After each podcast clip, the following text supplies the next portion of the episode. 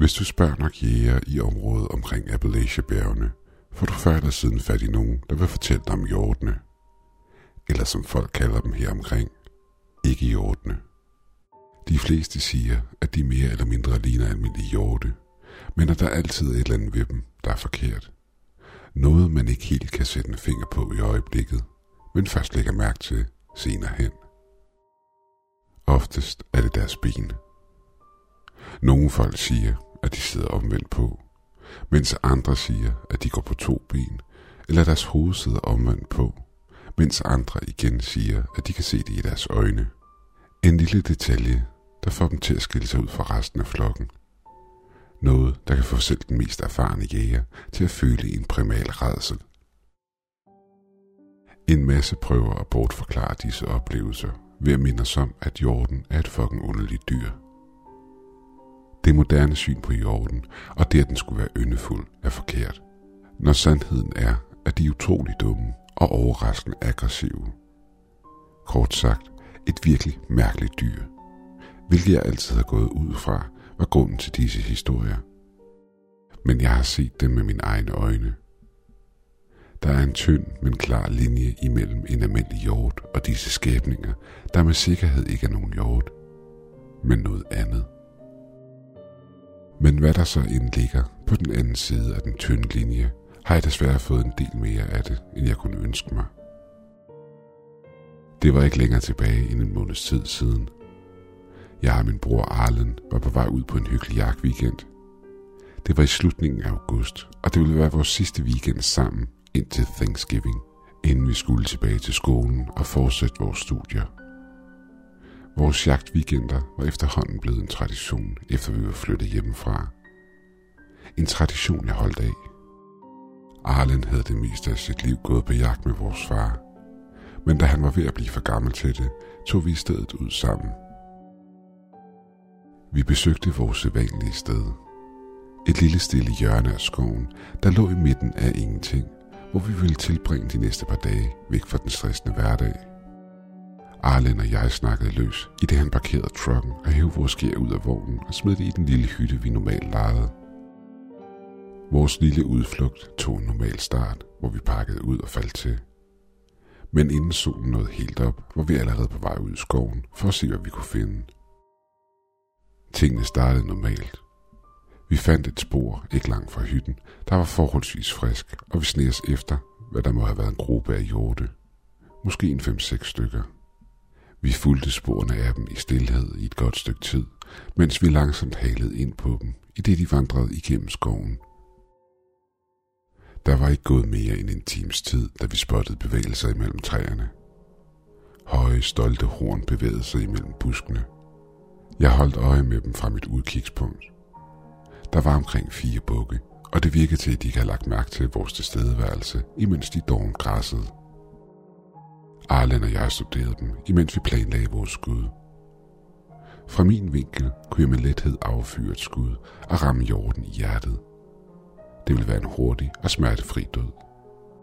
Arlen havde en god vinkel på en af de andre hjorte et lille stykke væk.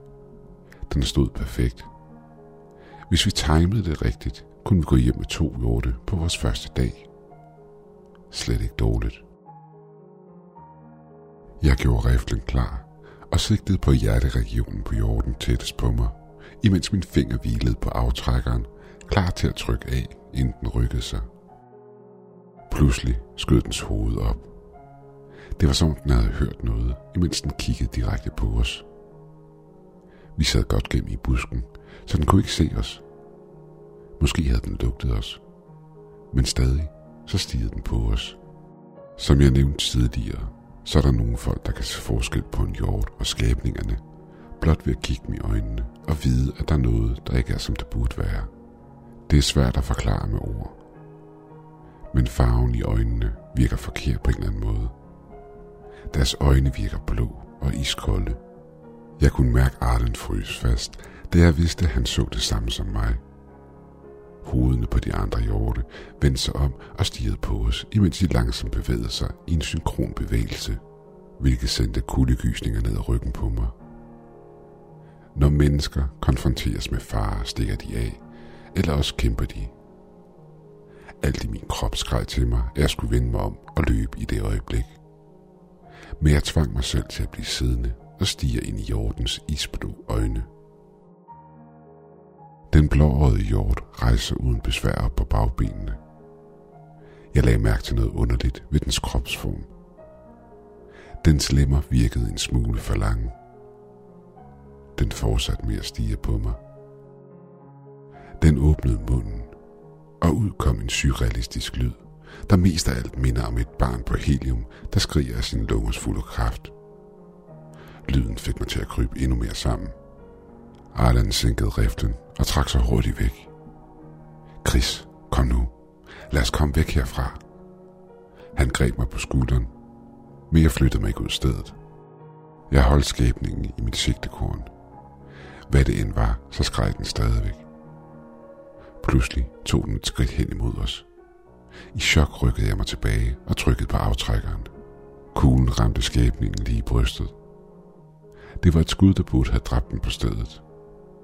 En hver anden normal hjort ville have været død. Men den stod bare og fortsatte sit skrigeri. Kraften for kuglen rørte den ikke engang, eller fik den til at rykke sig tilbage. Den stod fortsat på bagbenene og tog endnu et skridt frem imod os, imens den stirrede på os. Der var et ubeskriveligt had i dens øjne, og hele dens måde at stå på havde en hundelig positur over sig, i det den tog et skridt frem imod os igen. Dens læber trak sig tilbage som på en hund, der knurrer. Men det, der lå bag læberne, var sygelig spidse tænder. Det mindede mere om en hunds tænder end en hjorts. Tænderne stak ud af munden på den i skæve vinkler. Saul løb i en lind strøm ned ad hagen på den, hvilket fik mig til at give efter for min frygt og trække mig tilbage. Arlen trak mig i armen, og jeg gjorde ikke modstand. Jeg lå ham føre mig væk fra disse skabninger, og vi løb dybere ind i skoven. Bag os kunne jeg høre noget, der blev højere og højere. Det lød mest af alt som en hånlig latter. Bare mere dyrisk. Men lige meget hvor langt vi løb, virkede det som om, vi kunne slippe væk fra den. Arlen og jeg forlod ikke hytten resten af den dag. Vi fortalte os selv, at vi bare var stødt ind i en højst usædvanlig aggressiv buk, og at vi vil være ovenpå igen dagen efter. Jeg tror, at vi begge godt vidste, at vi løg for os selv, og at det ikke var sandheden. Selv hytten virkede ikke længere sikker. Vi havde lejet den for et par dage, men vi havde ikke engang holdt en hel dag. I det mørket faldt på, følte skoven mere og mere uvenlig. Ud af øjenkrogen kunne jeg sværge på, at jeg hele tiden så hjortehorn bevæge sig imellem buskene. Men selvom det nok bare var min fantasi, der spillede mig et pus, havde jeg ikke den store lyst til at finde ud af det. Tror du ikke, det er bedst, hvis vi begiver os hjemad, sagde Arlen, i det vi sad og delte en suppe. Og hvis nogen spørger, kan vi jo bare sige, at jeg bliver syg eller noget af den stil. Jo, svarede jeg lavmældt. Det er nok bedst, hvis vi pakker sammen allerede nu. Det var alt, der skulle siges. Vi havde knap nok spist færdig, inden vi pakkede tingene sammen og forlod stedet. Ikke den jagttur, vi havde forventet. Men når man tænker på vores lille møde, der havde sat stemningen for resten af turen, kunne nogen så undsige sig, at de ville have gjort det samme. Det var nok det smarteste, vi kunne have gjort på det tidspunkt. Jeg håbede på, at møde med disse skabninger snart blot ville være et dårligt minde. Hvor tog jeg dog fejl? Vi tog tilbage og påbegyndte et nyt studieår. Vores oplevelser i skoven var ikke andet end et minde, og blev blot en kryptid historie, vi fortalte ved festlige lejligheder. Jeg var mere end glad for at komme videre med mit liv, og forhåbentlig skulle jeg ikke tænke mere på de skabninger. Første skoledag oprændte, og jeg var glad for at lægge hele begivenheden bag mig. Min undervisning startede hen ad eftermiddagen og sluttede fast forholdsvis sent på aftenen. Undervisningen fandt sted i en stor sal med et vindue, der vendte ud mod resten af skolen. Jeg var ankommet en smule tidligere, så jeg satte mig ned ved vinduet. Den første dags undervisning var aldrig det helt vilde, men i det mindste havde jeg en god udsigt. Da professoren kom ind og startede den obligatoriske tale om, hvad vi kunne forvente os af resten af skoleåret, lyttede jeg kun med et halvt øre, imens jeg sad og kiggede ud af vinduet på folk, der kom og gik forbi udenfor. Det var en rar adspredelse for professorens tørre tale. Det var først, da jeg så en underlig form bevæge sig et stykke væk, at jeg fokuserede al min opmærksomhed på, hvad der foregik udenfor. Jeg nåede kun at se et glimt af den ud over en krogen, da det var for langt væk. Så jeg drejede hovedet og kiggede en ekstra gang i den retning. Et stykke væk, tæt på vejen, kunne jeg se noget, jeg kunne have sværet på var en hjort. Så vidt jeg kunne se, var jeg den eneste, der havde lagt mærke til den. Men jeg var sikker nu. Det var en hjort. Noget inde i mig sagde, at havde jeg været tættere på, kunne jeg se de isblå øjne. Den stirrede på mig.